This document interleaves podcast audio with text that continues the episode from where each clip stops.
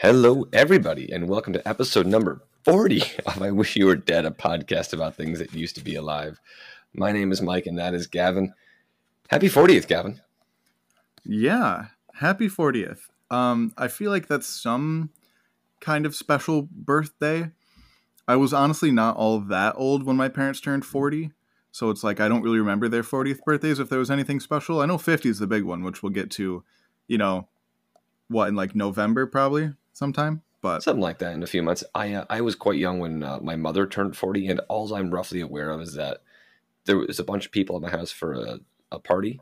And Mhm. I've since found out as I'm gotten older that it was a surprise party for my mother that hates surprises. And my dad paid for that one for months, is Oh, what I'm I was sure. told. But I was I'm sure. I was probably five or six. yeah. Um, But so yeah, this is uh, this is number 40 for us. hmm But really quickly, uh, before we get into any of the actual content for uh, this episode, I want to plug something not at all affiliated with us, but something that's just a really great resource for anybody interested in paleontology. Uh, there is a Please, please. wonderful uh, paleontologist by the name of Thomas Holtz, who is, uh, I believe, at the University of Maryland. And he, uh, I believe, I don't know if it's every fall or every other fall, but every so often, he teaches basically like a dinosaurs 101 course uh, because that's what he studies is he's he's one of the good dinosaur researchers that i actually enjoy. Um, but he records all of his lectures and makes them just freely available on youtube which is excellent. I really wish that more um, people would do this. And it's it's mostly uh, I, I think it's on, honestly more on the institution allowing it than it is the professor actually doing it. I'm sure there are some professors who like wouldn't be bothered even if the institution was cool with it. But right. uh, you know, most institutions probably aren't a huge fan of people learning from their professors without them getting some kind of money out of it. Yeah. So uh, props both to uh, Dr. Holtz and the University of Maryland for for allowing it. But uh, so we'll have a link to that in the show notes. There's a whole uh, YouTube playlist that I believe has four or five uh, of his lectures that he's done so far. Um, and he'll continue Is to add any- them throughout the semester. Is there any like uh, are we going to be turning any of these lectures into episodes on their own or is it not that kind of a uh, not that kind of a thing? I mean, I've, I haven't watched through them myself. I, I've listened to a lot of uh, and like read a lot of his, you know, his papers and things in the past, sort of just for fun in my own time. So I'm a nerd. Uh, Mhm. So like, I know that he does good work. Um, I haven't listened to any of these particular videos in this playlist that I'll be linking. Um, but I'll be doing that sort of soon. And if if something strikes me from some something that he says in his lectures, uh, we'll definitely uh, go from there. But Awesome. Well, that sounds great and that'll be that'll be the first link in the show notes followed by our uh, our usual quad links that come after that where you can follow us on Twitter, suggest a topic, all that good stuff. Yeah, It'll all be in the show notes.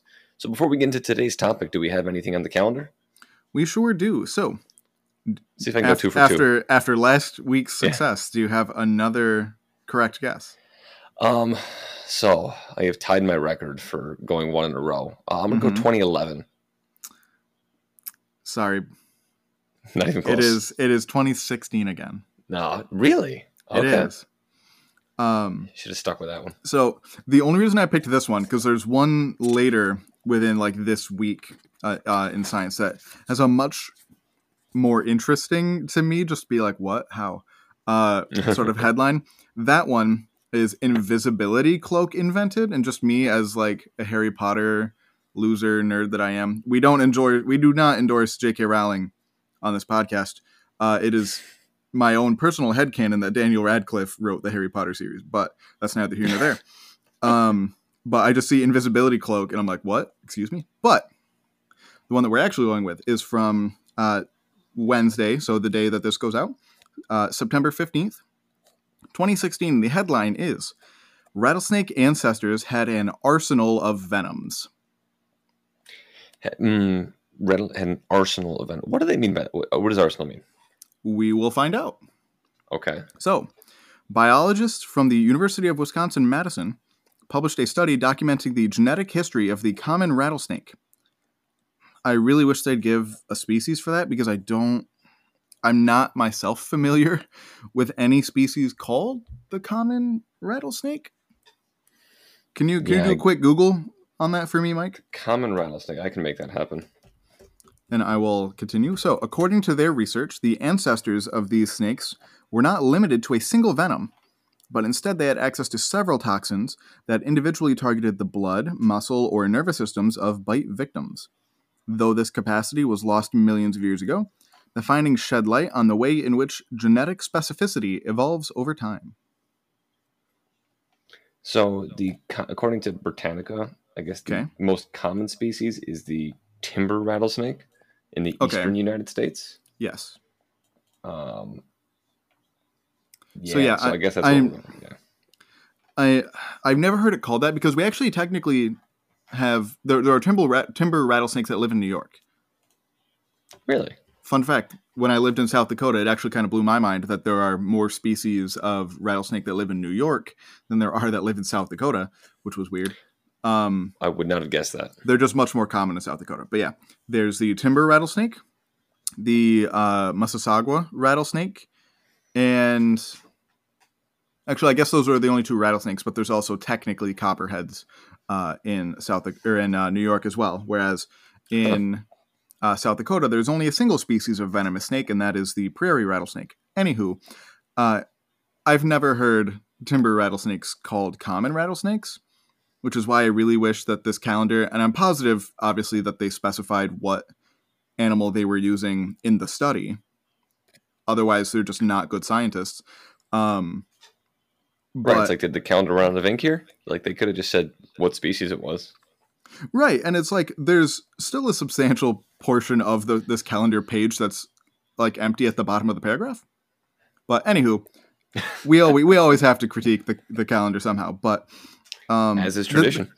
this isn't inherently surprising to me that they had sort of a mixture of uh, toxins because it's not like so venom is actually a really complex mixture of toxins so it's not like you know each species has a different combination of different toxins but it's not like each species has a single toxin that's unique to it which is sort of how this makes Right, it okay. sound um, Mhm. venom regardless of if it's from a spider or a snake or um, even like a jellyfish or something is very complex and uh, so this this isn't inherently surprising but again they just probably kind of word it not the best because it sort of implies that rattlesnakes have a relatively simple venom and like i And- I, yeah.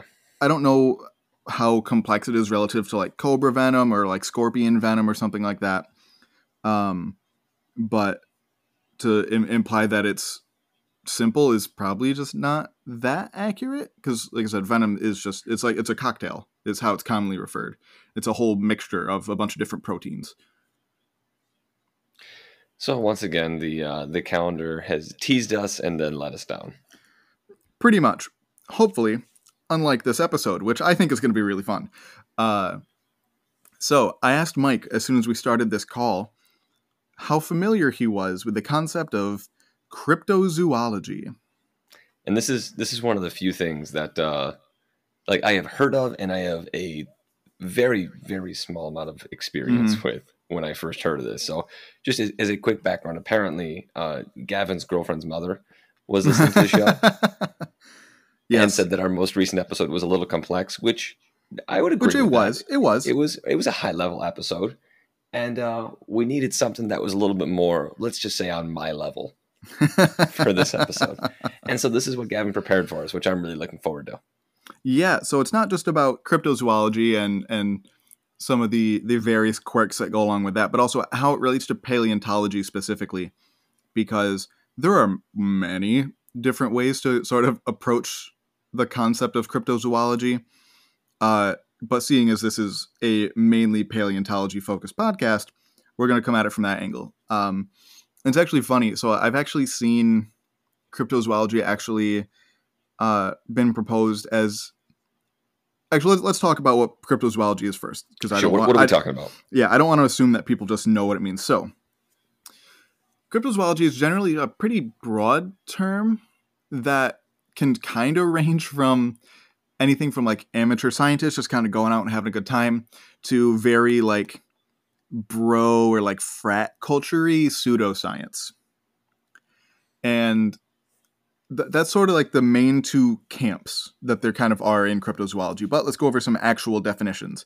So, according to the International Cryptozoology Museum, that should be good. In Portland, Maine, uh, it is the study of hidden or unknown animals, typically large species. This would be things like your Bigfoot, your Loch Ness monster, um, things of that nature. Things that notoriously don't exist. Yes, depending on who you ask, apparently. Well, so th- yes. so that is that is the definition that the International Cryptozoology Museum itself uses. The definition from Wikipedia calls it a pseudoscience or subculture that aims to prove the existence of entities from the folklore record. You know, animals and creatures that are not known to science but are known to regions, you know, known to people living in a sp- specific area. The kinds of things that show up in like children's TV shows and, you know, the History Channel. Yes, and we'll talk about that. Um, and then lastly, uh, so both of those kind of hit the opposite, like the, I guess, ends of the spectrum, where like the International Cryptozoology Museum probably wants to portray it in sort of the best light, whereas the Wikipedia straight up calls it a pseudoscience. Mm-hmm. And I think the there's this is the definition from Merriam-Webster is sort of sort of hits that middle ground, where it's the study of and search for animals, and especially legendary animals, in parentheses, such as Sasquatch, usually in order to evaluate the possibility of their existence. What was the last part of that? Usually to do what with their existence? To evaluate the possibility I think of their existence. that's a very interesting word, evaluate. Mhm. And I think that might be a little generous, if I'm being honest. I have Um, to say because it seems like with a lot of what I'm familiar with cryptozoology, and imagine if you're the listener, imagine you are somebody that is um, getting into this, or you are somebody that's really into cryptozoology, and you right. um, are in- you are let's say evaluating Bigfoot or the Loch Ness monster. You could approach it in one of two ways. You could approach it, you know, with the scientific method, not coming in with any, um, you know, preconditions, um, and just trying to evaluate the data, you know, where they may lie or Mhm. you could go there trying to prove the Loch Ness monster exists or trying to find evidence of Bigfoot existing. And if you're going to imagine the kind of people that are going through, you know, in participating in cryptozoology, you can imagine that it's a lot more of the latter and not the former that Mhm. are kind of going into this field. So I think evaluate's a very neutral term that maybe isn't quite warranted here. and we will talk about that because some things that sort of technically fall under the umbrella of cryptozoology are do follow the scientific method and and do you know what I would consider is good science. Uh, however, some of it is definitely pseudoscience. So since one of the definitions used that, and since we just sort of talked about it, let's let's talk about pseudoscience. Uh, you know itself, especially because there's been sadly much much too much of it going on in the last 18 months or so so pseudoscience the, the best definition that i was sort of able to find for it is not like pretending you know pseudoscience literally means fake science however that's not entirely accurate but i can't think of a better term to use instead but it's basically using scientific words and using scientific sounding terms in like an authoritative way without actually following the scientific method. Yeah, I mean, in, in my head, as I think about this, it's kind of one of those things, like you said, using scientific terms and having that veneer of authenticity. And you can even just straight up tell people, yeah, you can go, you know, check the paper yourselves or do your own research. And when you say that kind of thing, do your own research, that gives a lot of people the idea, well, if they're just saying do your own research, well, that clearly these guys did what did their research. Clearly, Right. you know, this person that's talking to me knows what they're talking about. I don't need to investigate that much further. And so it's definitely like that, as you meant, like the that veneer of authenticity, that, that Mhm. sounding scientific. You know, they're probably wearing lab coats, and they might have one guy that got their PhD from you know nowhere university. And In in like nutraceutical science or something like that. yeah, right, exactly. nat- naturopathic medicine. of course. Um, so that is what a lot of people see cryptozoology as, where, you know, cryptozoology, you know, things that end in ology generally sound scientific. And I think it's a cool word because, you know, zoology means the study of animals. Crypto uh, means hidden or secret. That is sort of the traditional, like, I think, I think that's actually Greek. Uh, uh, like what what that root comes from. So it's the study of hidden animals, um, which is depending on who you ask, actually pretty apt. Um, and so this is a really interesting sort of intersection between some areas of this that are kind of sciencey and, and areas that are definitely not. And a big part of why they are not is because they are convinced that this animal exists However, they are going out to find the evidence that it exists, which is the complete Right. opposite of the actual scientific method. Because the scientific method is very circular. You know, you start out with an observation, you create a hypothesis to test, you know, a question about that observation. You know, how did this, you know, uh, event occur? We see this, you know, layer of rocks that looks different than the rest. Why is it like that? You run some tests that might be chemical tests, uh, that might be you know grain size analysis, different kinds of geological uh, tests that you can run, and then you evaluate your hypothesis based on the results of the test. And then you make new observations based on the data that you collected and create a new hypothesis. And it's very circular. However, with things like cryptozoology, as some people do it, they start off at the I have the you know before the observation step in the loop essentially. So they it, it's they they put the cart before the horse essentially. Yes. They're at their conclusion and they're looking for evidence to support it instead of finding evidence that you then make a conclusion off of. And uh, the reason that I also want to do this because I thought about maybe waiting for to, to do this episode around like Halloween sort of spooky times. Uh, but then I kind of remembered, yeah, um, I kind of remembered as this idea kind of popped in my head how much of a personal connection that I had with cryptozoology as a kid. really? Yeah. So I did not know this. Okay. um like uh, so if you were a fan of i believe i don't remember if it, i don't honestly remember if it was on the history channel or if it was on national geographic. I'm inclined to say national geographic. But there was a show that I actually looked up that ran from 2007 to 2010 called monster quest. It was a wonderful Monster, show right. That I loved at the time that was very mockumentary esque and something that I definitely would hate nowadays because it reminds me everything that I've read about it in doing some of the research for this episode reminds me a lot of the megalodon stuff that I kind of ranted about uh, during Shark Week, where it doesn't History Channel, by the way. History Channel. Okay, thank you. Um, it doesn't come right out and say, "Hey, this is probably all fake," and at least that's partially because the people that are featured in each episode probably do believe in what they're saying. They're just pseudoscientists. um, Yeah. So, like to those people, it is real. Unlike the megalodon stuff, where it's like they know that it's fake, they're just doing it for entertainment. These at least had some kind of veneer of reality, but I The love people that. are show doing it are kid. true believers. Yes. I love that show as a kid, and it honestly influenced me a lot. And I actually, uh, I don't remember if it was seventh or eighth grade, uh, like home economics class.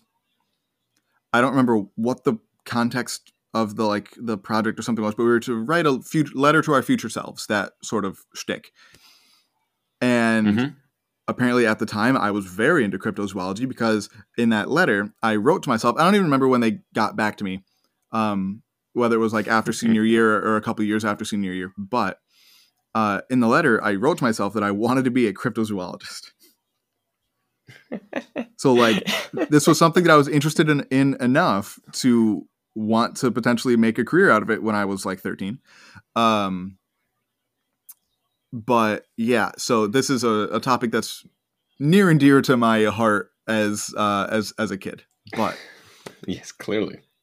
So, what kind of things are we talking about here? We've sort of gone over a few of the more famous ones, and we'll definitely go more in depth on uh, some some of the more famous ones in a bit. But the term cryptid, which is sort of the catch-all term for these animals or creatures that are spoken of in these myths and legends and things that cryptozoologists try to find. So, what what sort of cryptids can you sort of name off the top of your head? Cryptids. So these are like the kinds of things that they're trying to find. Yes. So um, so we talked about Bigfoot, Mm-hmm. Um, are Bigfoot and Sasquatch the same thing? Yeah, they're more or less like there's like regional differences. Nearly every region uh has some kind of legend about a giant ape No, of course they do. human thing. So like there's Bigfoot, Sasquatch, Yeti. Uh, I believe in in Florida there's one called the skunk ape. Um, I think in course, in Australia Florida, they have yeah. In Australia, I think they have a legend that's called the bunyip. I think is the the name of that one. Uh, but most regions have some kind of folklore about some kind of large human-like ape thing. Okay, so we can we'll lump all those together under like the Bigfoot category. Yep. Uh, Loch Ness monster. Yep, that's a that's a really classic one that we'll break down in a bit. Um, New Jersey Devil. Ooh, that's a good one that I hadn't thought about. But yeah, that's also a really good one. Um, that's one that's okay. Weirdly, super popular in Japan for some, for some reason. Is it okay? Yeah, I don't know Okay. why. Uh, and the only reason that I know that is because one of my favorite Pokemon is based off of it.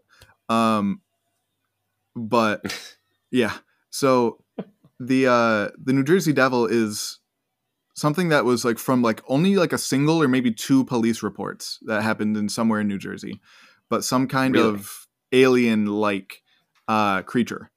Um, and I don't know like what it did to warrant somebody writing a police report about it or, or something, but I just know that it became very popular in Japan. um, Um, oh goodness, what else? I'm trying to think if there's anything else. Um, and I'm coming up with like mermaids and stuff, which I think might Mhm. even be stretching for cryptozoology. no, that, that that usually that that falls in this category pretty Does- broad, okay. broadly. Um, but the, yeah, the I'm kind of at my limit. What else? Mhm. What are some other big ones? those are the main ones that probably most people think of. One that right. uh, I sort of hear about a lot is uh, you hear about a handful of dinosaurs or dinosaur-like animals living in you know like the the jungles of Africa, um, Mhm. as well, which which we'll break down again, similar to the Loch Ness monster in a little bit here. Um, but something that I wanted to point out with cryptids is that it is usually that's what people think of is things like Bigfoot, things like Loch Ness monster, but it also sort of broadly includes weird versions of uh, otherwise normal animals. So, for example, Oh, like are we talking like hybrid stuff, like you know, human whatever hybrids?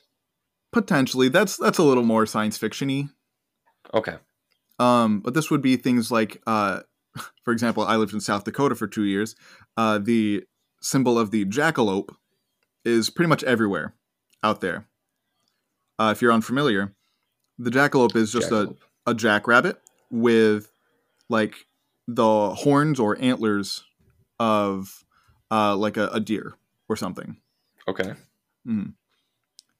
I'm not gonna lie. Like you, if you just said jackalope to me, I probably wouldn't even realize that wasn't a real thing, and I probably just would have like, thought like I just like it, Mhm. it. I'm sure that I knew that at some point, but yeah, I was like, yeah, Mhm. jackalope. I know what that is.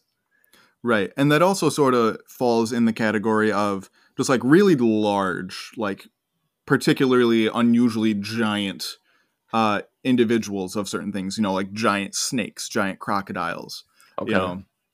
Um generally fall sort of in the umbrella of cryptozoology as well because you know, I'm sure down in Florida everybody and their brother thinks that like oh they've seen a 20, 25 foot alligator. And it's like, no, you, you haven't. Right. You you probably thought you did. Like I don't think right, you're right. I think you're just wrong. Right, exactly. Like I, I believe that you believe that, but that's factually not true. Um, So things like that also broadly fall in the terms of cryptozoology, although much less sort of sinister, I guess, or pseudosciency, because like Okay. would it be absolutely impossible to find a giant alligator? No, but by giant, I mean like 15 feet is like the usual like max for like at least American alligators. Some like you know saltwater crocodiles now crocodiles do get you know a bit bigger than that, but right. It's um, it's one of those like there's gradations with all of this stuff. Like yeah for if, sure. If you know, if the Loch Ness monster was discovered, that would that would upend you know kind of everything that you correct me if I'm wrong. That would sort of upend everything we know about you know the biology of that region. Versus if we found a 20 foot gator, like that would be wild, but like that could be fit into you know what is currently understood without too much modification. That would mostly be like, okay, this alligator has a crazy pituitary gland problem or something. Right. just like, just in the same case, right? Whereas there's actually been studies, um, not recently, but uh, that got published in like Nature. So like one of the like preeminent, one of the highest class, you know, science uh, journals in in the world uh, about like the ecological requirements that would be needed to support an animal like the Loch Ness monster in Loch Ness Right. and it's like mm, yeah this is just not a thing you know Mhm. it's it would need way too much food. It would be way too large. This is just not something that is uh, Right. ecologically possible as we understand currently. Um and that is generally the case with a lot of the more traditional cryptids things like bigfoot. Um but something that is sort of talked about with cryptozoologists a lot is well, there's been all sorts of animals that we didn't know about for a long time, and then we found them. They turned out to be real. This got this was going to be one of my questions. hmm Like, is there anything that has gone from cryptozoology, you know, things that were you know laughed at by the you know the scientific establishment, and then um, and then like was discovered and went from being a pseudoscience to something that was commonly understood, or is it has that never happened? Is there different processes that that goes through? Like, what has there been any success stories from cryptozoology? I guess is what I'm asking. Modern cryptozoology, not really. There's one case that I'll talk about, Okay. um, but the the one that cryptozoologists point to a lot is an animal called the okapi. okay. So the okapi is uh, the closest living relative to giraffes. Uh, it doesn't look super like a giraffe. Its neck is much shorter. Uh, it's got much shorter legs in general, um, and it's very brown. Its coat doesn't really have like the sort of spotted pattern that a giraffe does, but on its Okay. back legs, it has black and white stripes like a zebra. Hmm. So, um, and it lives in like in like the super super dense forest of Central Africa in uh, the Congo rainforest. So an area that is not particularly well explored, um, even still to today, other than by like native peoples.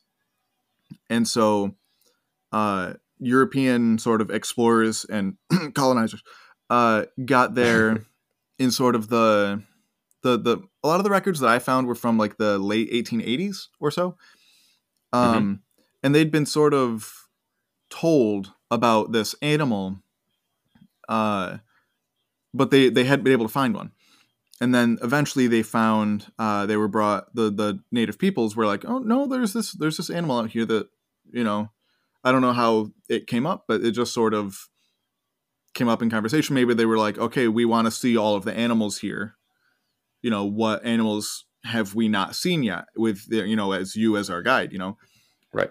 um and so they're they're very elusive animals you know they they don't like people. Good for them. Uh humans have a bad habit of killing large animals Oh, do Very? Is that, is that very, thing we do? very frequently, yeah. We like to kill all of the large, especially hooved animals that won't kill us back.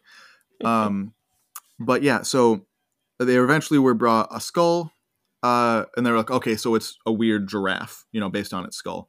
Um, and I think that they had been brought most of those things in like 1901 or so, and it was formally named later that year in 1901. So they'd been sort of told about it Okay. for for a decent amount of time uh, beforehand, and then it was like formally published and named, like given a scientific name in 1901. So that is sort of the main one. That and that's is from more than a century ago. exactly. Um, another that is actually sort of the mascot of that International Cryptozoology Museum that I mentioned earlier. Their sort of mascot is the coelacanth, which we've talked about before. Right. So the coelacanth is sort of the quintessential quote unquote living fossil, which, as we've talked about, is a term that I don't like. Mhm. But, uh, and it's sort of the reason why cryptozoologists really talk about the coelacanth a lot is because this animal, like, just kind of evaded the fossil record for 66 million years, you know? Mhm. And so they're like, well, if this could do it, why can't other things? Which is a really bad. I need to brush up on like the different kinds of logical fallacies, but I'm sure Yes. that's one Which- of them. I, yeah, right. I, I that had to be somewhere. Logical fallacies is just one of my favorite things to look at. It's like, oh, I, I should be making this argument better myself. Right, exactly. Um, and the the coelacanth has a lot of really special things about it that helped it evade the fossil record. Number one, it's the fossil record. It's inherently not great. Right. Uh, number two is that they are fish. You know, things, a lot of other, you know, cryptids, things like Bigfoot, have big, robust bones. You know, they're big bodied animals. Right. Big bodied animals leave big bones. Big bones are easier to find and are just much more likely to be preserved to begin with. There's a reason why you find way more like, you know, whole elephant bones than you do whole mice bones. Yeah. Mi- mice are just their bones are way more fragile because they're so much smaller, and fish have very small bones. Uh, and oh, It all checks out. And then lastly, especially with coelacanths in particular, where they live is not good for producing fossils. They live in a really, really deep ocean, um, mostly on seamounts, like on underwater mountains, essentially. They live along the cliffs. Um, and so those things have really helped coelacanths stay hidden. At least this particular lineage of coelacanths. Not all coelacanths are like that, but this particular lineage is. And Okay. a, a and some other things that also help them or help cryptozoologists sort of latch onto them is that we actually knew about coelacanths from fossils before we knew that they were still alive. Really? Yeah, so the genus Coelacanthus Wow.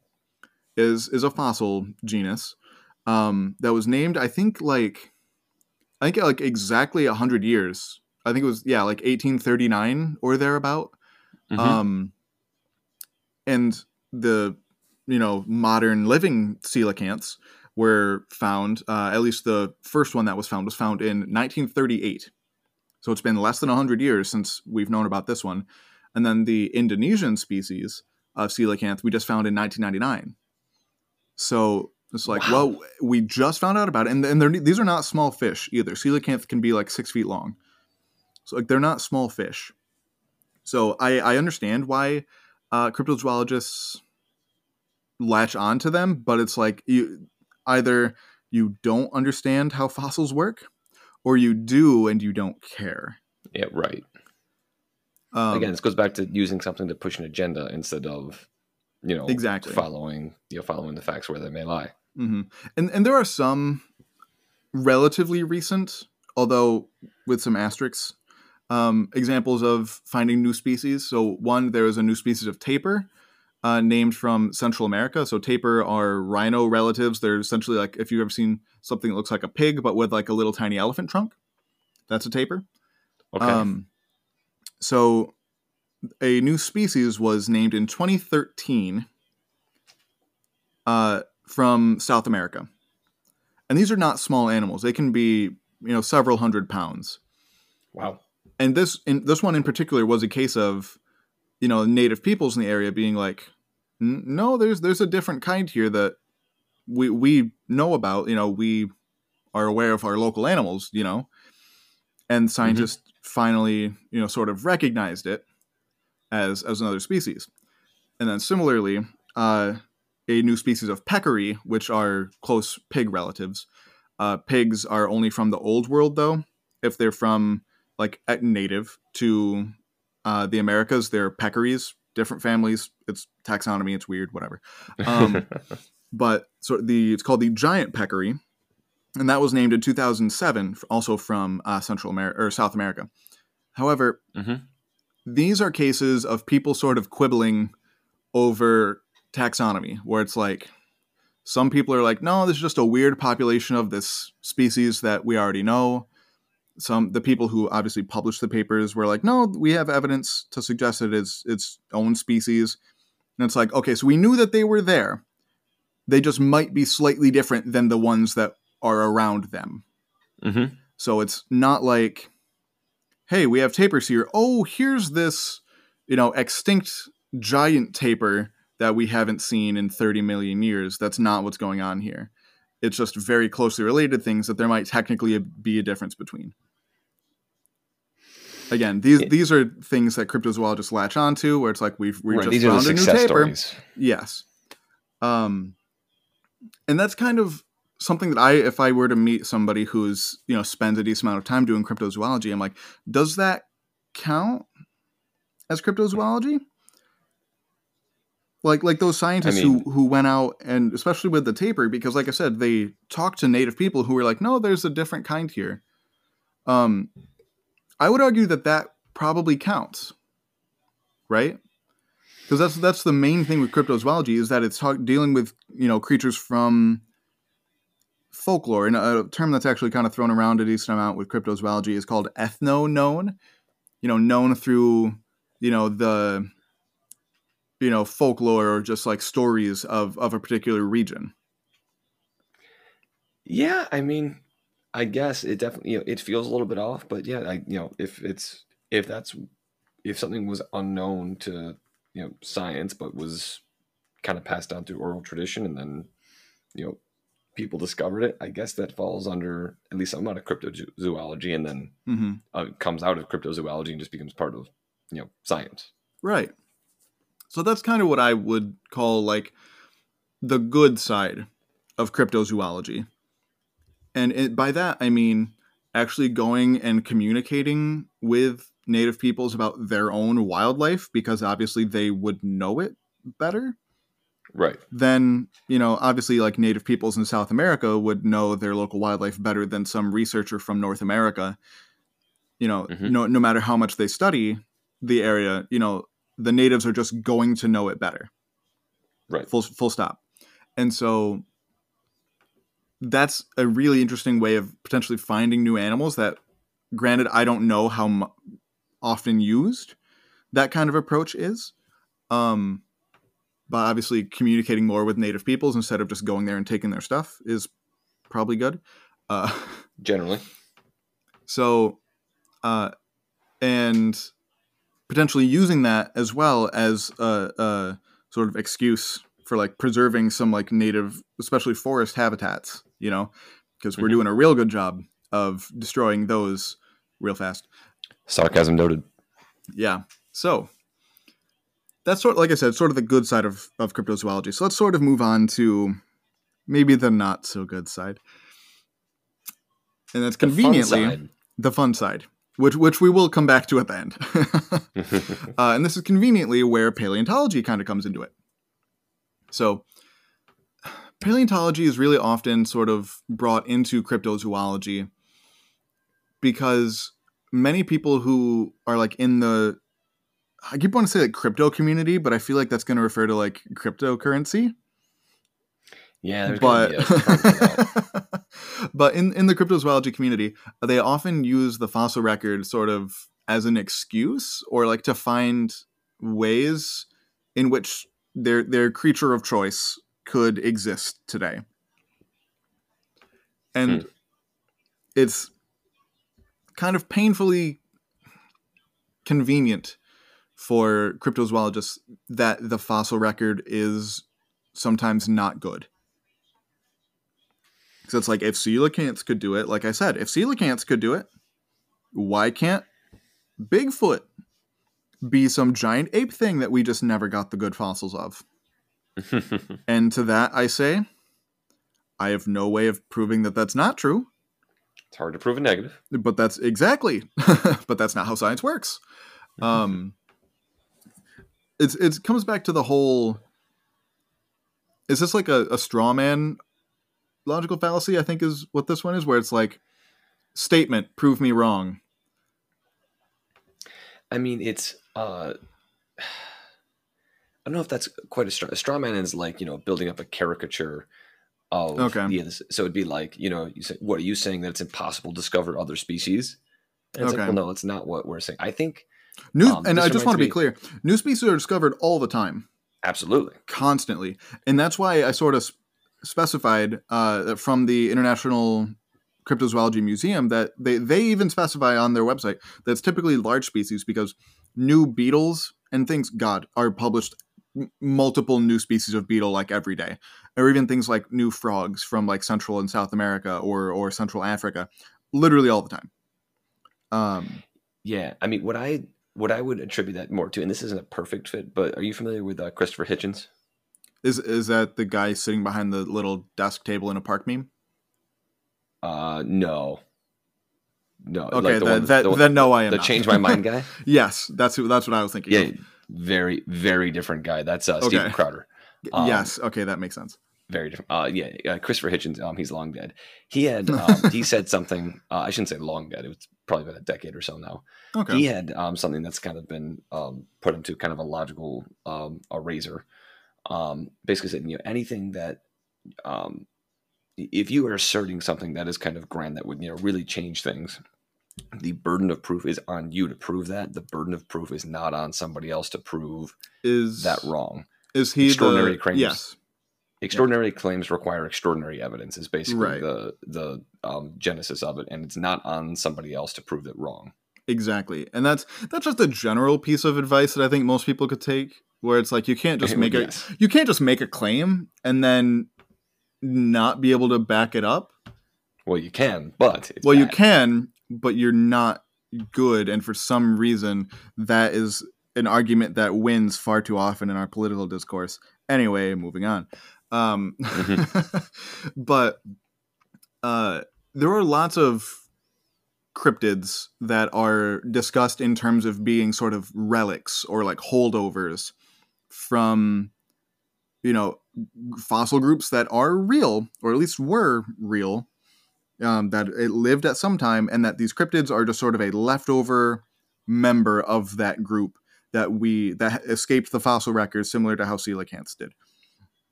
And so some of them are fairly obvious. Um, very commonly plesiosaurs which uh, we've talked about a whole bunch. We will do an episode on them specifically eventually. But these are your long-necked uh, ocean dwelling reptiles from the time of the dinosaurs they look in fact i often describe them whenever i talk about them on the podcast like the loch ness monster they have the sort of almost sea turtle like body very sort of you know stomach to back flattened rounded with flippers and then a long snaky neck Mhm. um, they have been co-opted not just for the Loch Ness monster, but for sea monsters of every variety since they were discovered in uh, sort of the early 1800s or so. So they've they've sort of been scapegoated throughout you know the last couple hundred years as sea monster of your choice.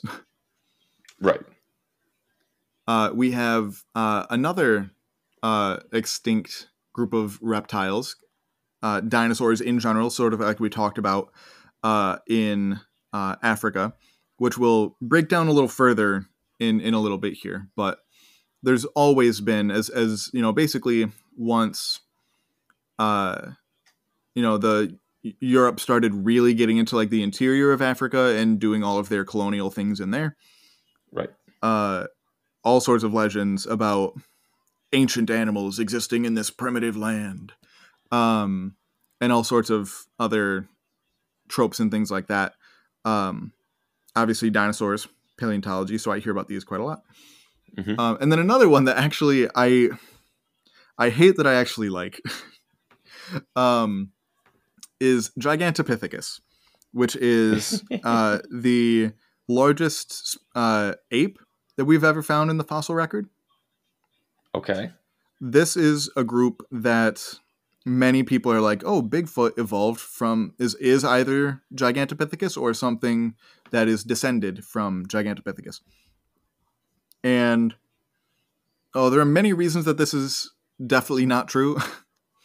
but um and it, i i again i hate myself that i kind of like it because it's recent you know we're still we don't have great gigantopithecus fossils but they went extinct potentially as you know short ago as like 100000 years okay. most things that i saw said closer to like 300000 but still that's not long ago so just because our last fossils might have been from that long ago, that's a really short amount of time Right. for something just because we don't have fossils there. That's only 300,000 years. It's not unreasonable for something to escape the fossil record for 300,000 years. That's nothing. Um, however, there's again, we'll, we'll I'll break this down in a bit. But those are sort of just Mhm. some of the animals that are co-opted uh into you know various cryptids and and and folklore as well as like i mentioned earlier just giant you know x creature of of your choosing uh just because things being giant is sort of a, a trope of how we used to sort of think about like the fossil record. Mhm. where it's like yes like giant snakes did exist in the past.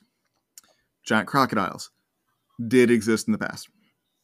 But not everything was always giant Is in in the fossil record you know? We have real small snakes and we have real small crocodilians just like we do today.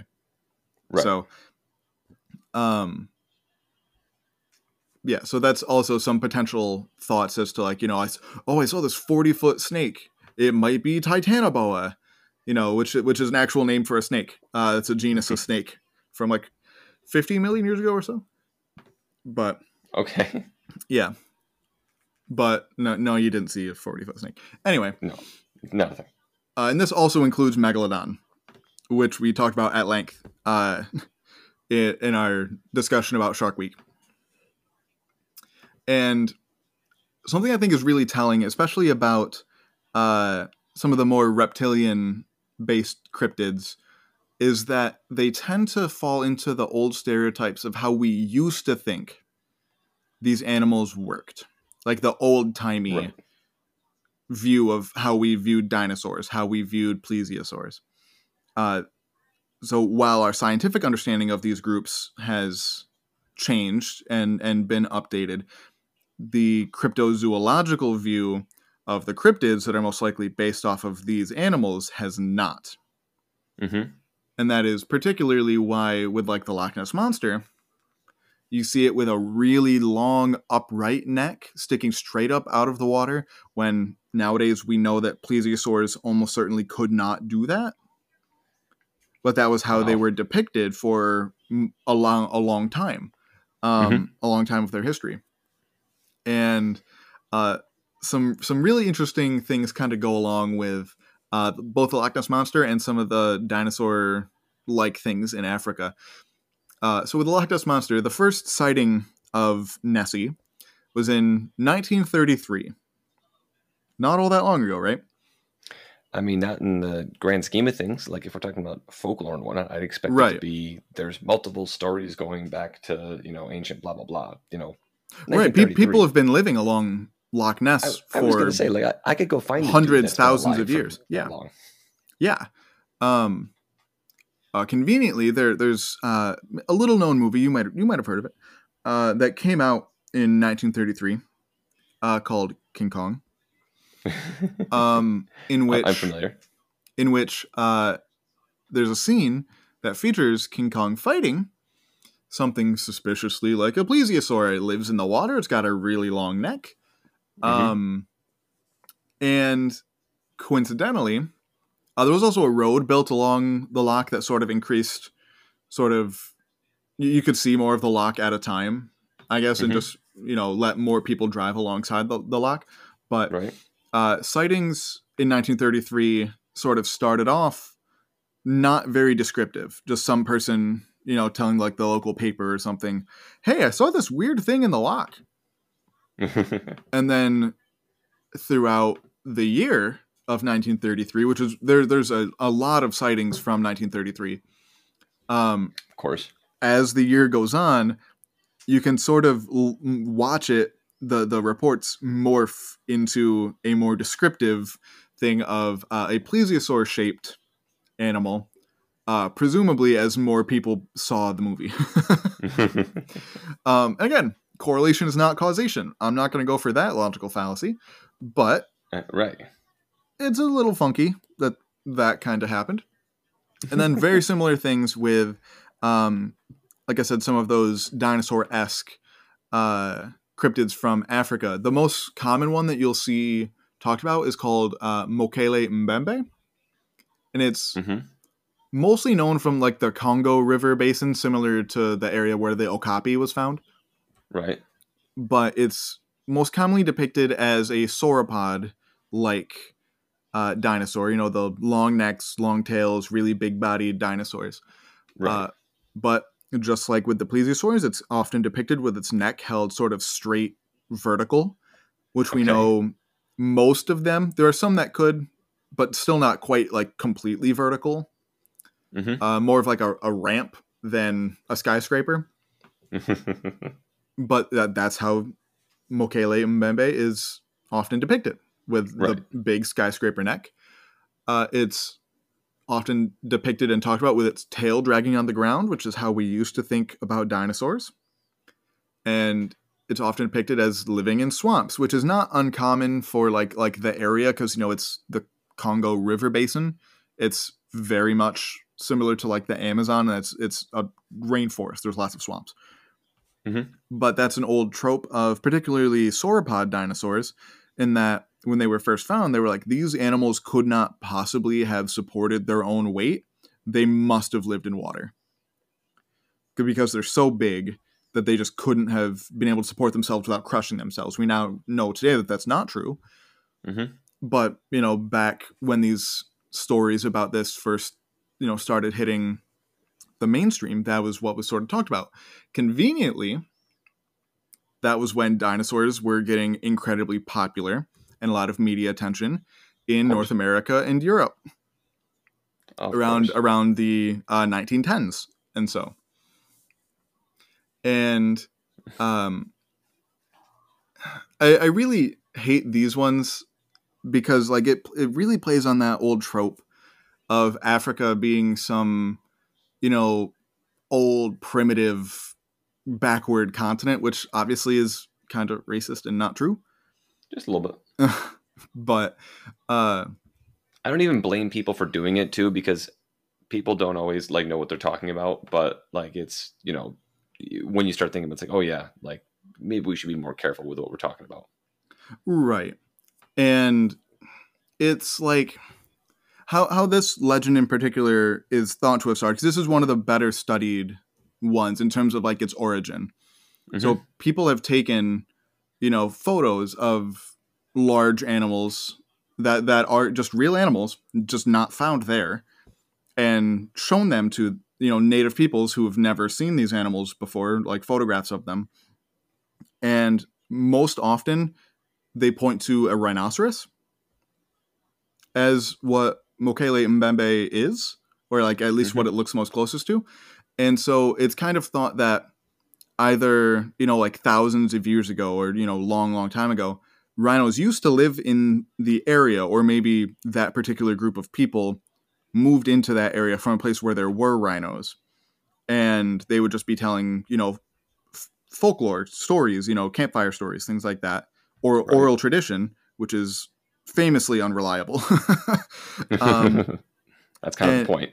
yeah, and uh, ab- about rhinos, and then over hundreds, thousands, who knows how many years, it sort of morphed into, you know, a, a something different. That when European and North American researchers got there, they were told these stories, and then because dinosaurs were all the craze at the time, the you know colonizers were like, "That sounds like a dinosaur." That that's most likely how this particular one kind of got started. right. And then with things like uh Bigfoot, that one's very easy to sort of be like, okay, no, that's not Gigantopithecus because a Gigantopithecus is most closely related to orangutans and was definitely a knuckle walker.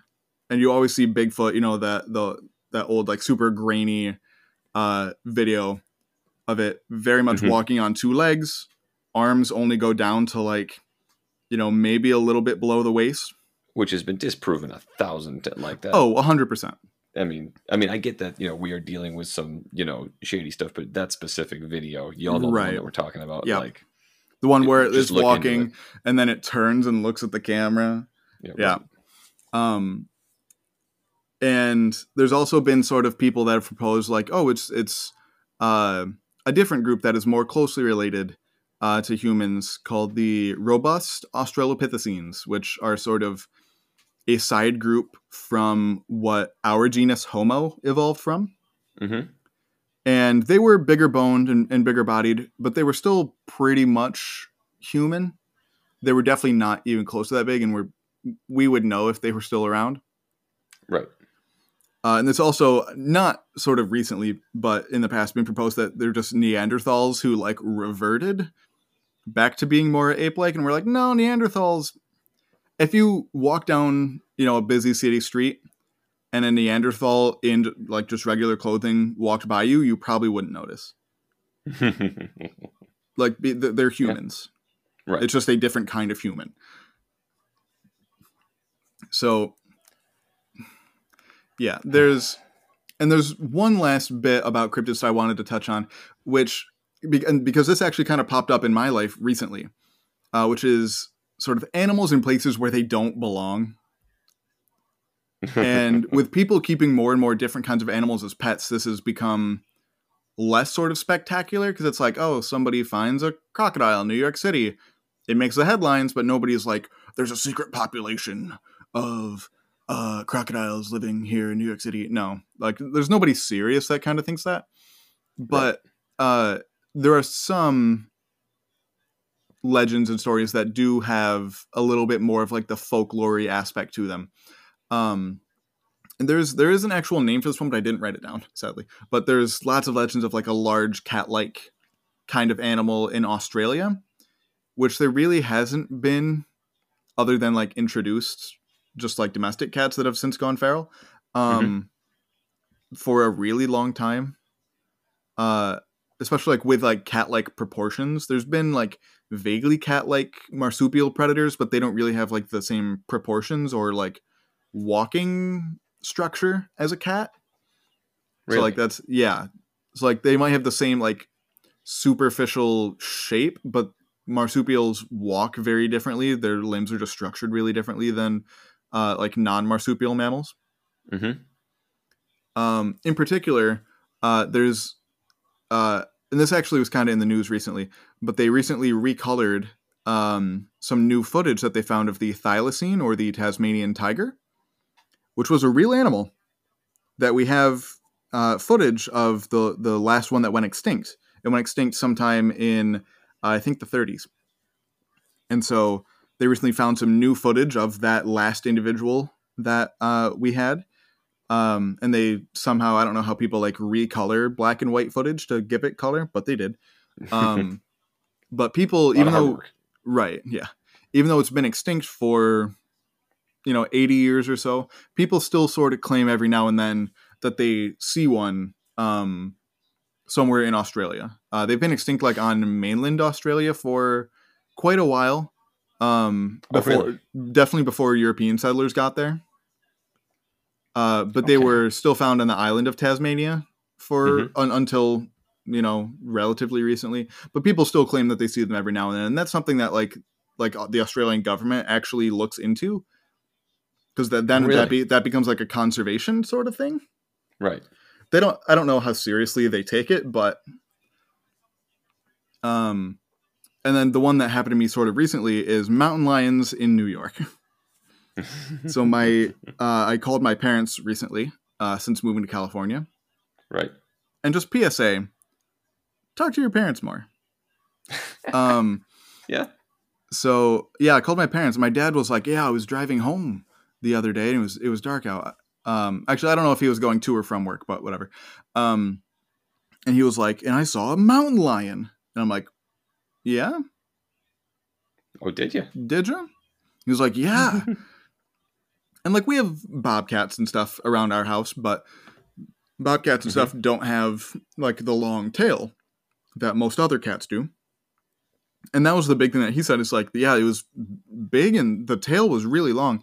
But people are, and if my dad ever hears this, sorry, that's I, that's why I told him to set up some trail cameras because I'm like, otherwise, I'm probably not going to believe you. Um, Yeah. but there is an occasional sighting sort of in the Adirondack Mountains, but Right. generally those are ones that kind of wandered into the state. There's not like a breeding population of mountain lions in the state, even in the Adirondack Mountains. There's there's really just not. hmm And again, with humans doing a really good job of killing fairly large sized mammals, we're really good at it. Uh, Right. And so that sort of rounds out the different sort of aspects of cryptozoology. And I kind of want to end off by saying a, a few things about like my own view of cryptozoology. And that one, just because I'm kind of dumping on the science, quote unquote, of it, doesn't mean that I don't like it. Like like I said, just because it's not good science doesn't mean it's not fun. Well, of course. I mean, that you can have, you know, these things can all be done, you know, in good fun, um, and done, you know, in a way that's, you know, that's interesting or done rigorously or just done as a hobby. It's, you know, the dark side of the stuff that, you know, you mentioned that, you know, can really give people some bad ideas. Right. It's it's when you try and pass it off as science. And so I sort of Right. I, I sort of see cryptozoology in sort of two different ways. The first one is sort of like the poor man's conspiracy theory, where it's like, I, I know it's not true, but I still like the media that kind of surrounds it. Like, for example, uh, Yes. I, I haven't watched it yet, but there is uh, a series on Hulu called Sasquatch.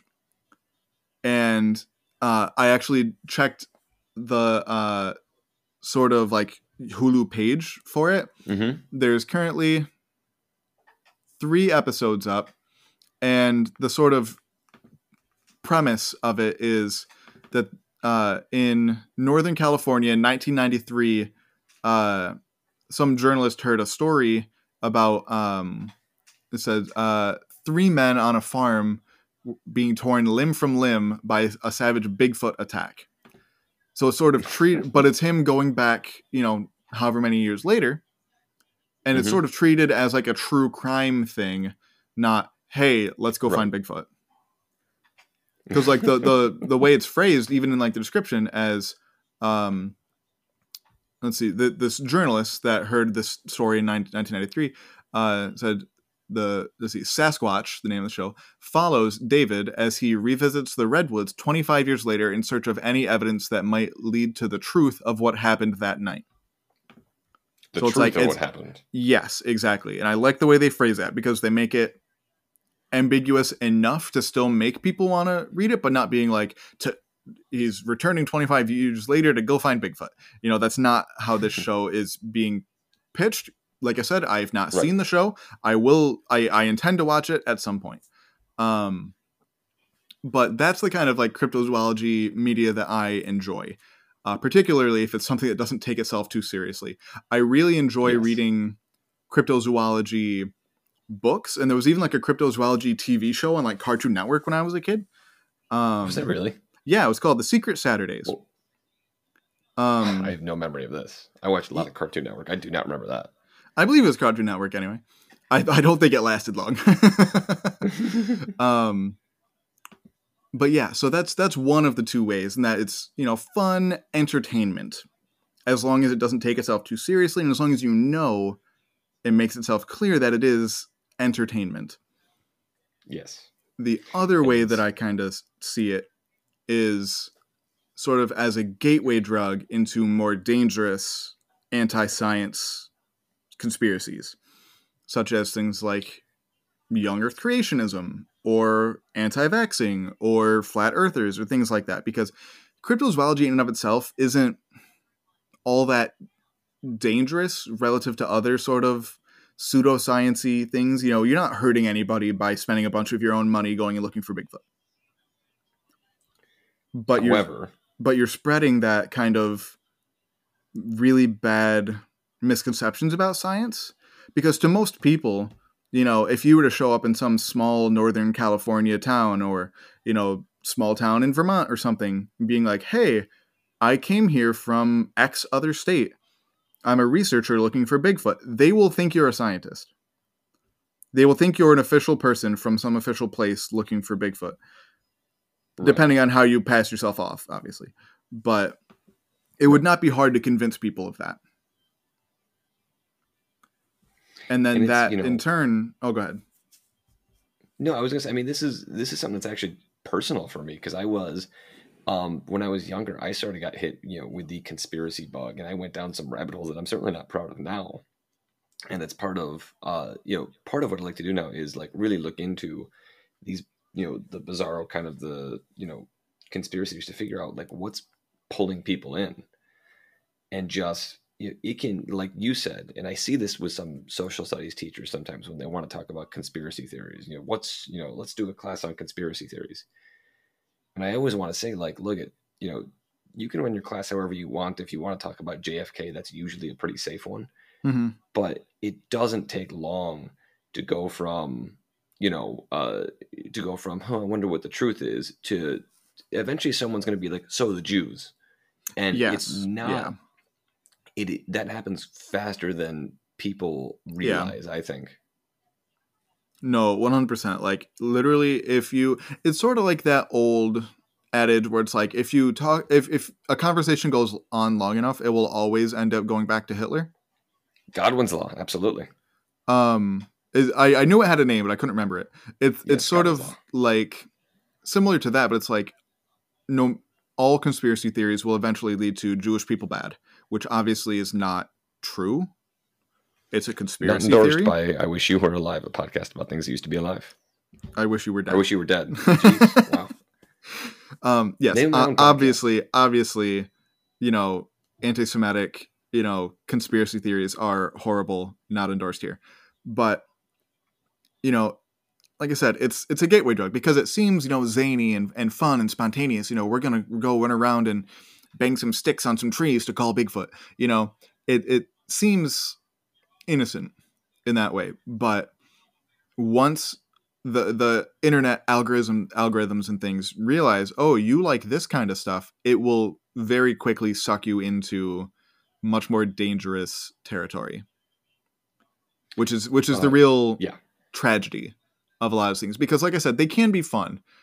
If if it's a kids cartoon show about cryptozoology hell yeah i'm in. Sign me up but if you're watching national treasure about you know hidden maps and stuff you know enjoy yourself and you Right. know i will watch those movies right along with you but you know there's the the hidden side of all of this Exactly. And so and and a lot of people in cryptozoology circles are also in a lot of those more you know insidious, more dangerous circles and then they bring people from, you know, the cryptozoology side into their other conspiracies. And Right. that and that's how conspiracies work. You know, it's it's a never-ending rabbit hole. And on that happy note. yeah, on that happy note. uh, this has been episode 40 of i wish you were alive jeez i did it again oh goodness the Episode podcast 40, is i wish you man. were dead yeah right i think i've gotten it right every time until now so i, guess I think so. yeah, the, I wish you were dead. Podcast about things used to be alive. Check the links in the description. That's Gavin. I'm Mike. You know, bye. See everybody next Wednesday. Bye. This episode of I Wish You Were Dead was written by Gavin Davidson and hosted by Gavin Davidson, Mike Bryson, and Finella Campanino. It was sound edited by Mike Bryson and edited for YouTube by Gavin Davidson. Special thanks to former guests of the pod and to listeners like you.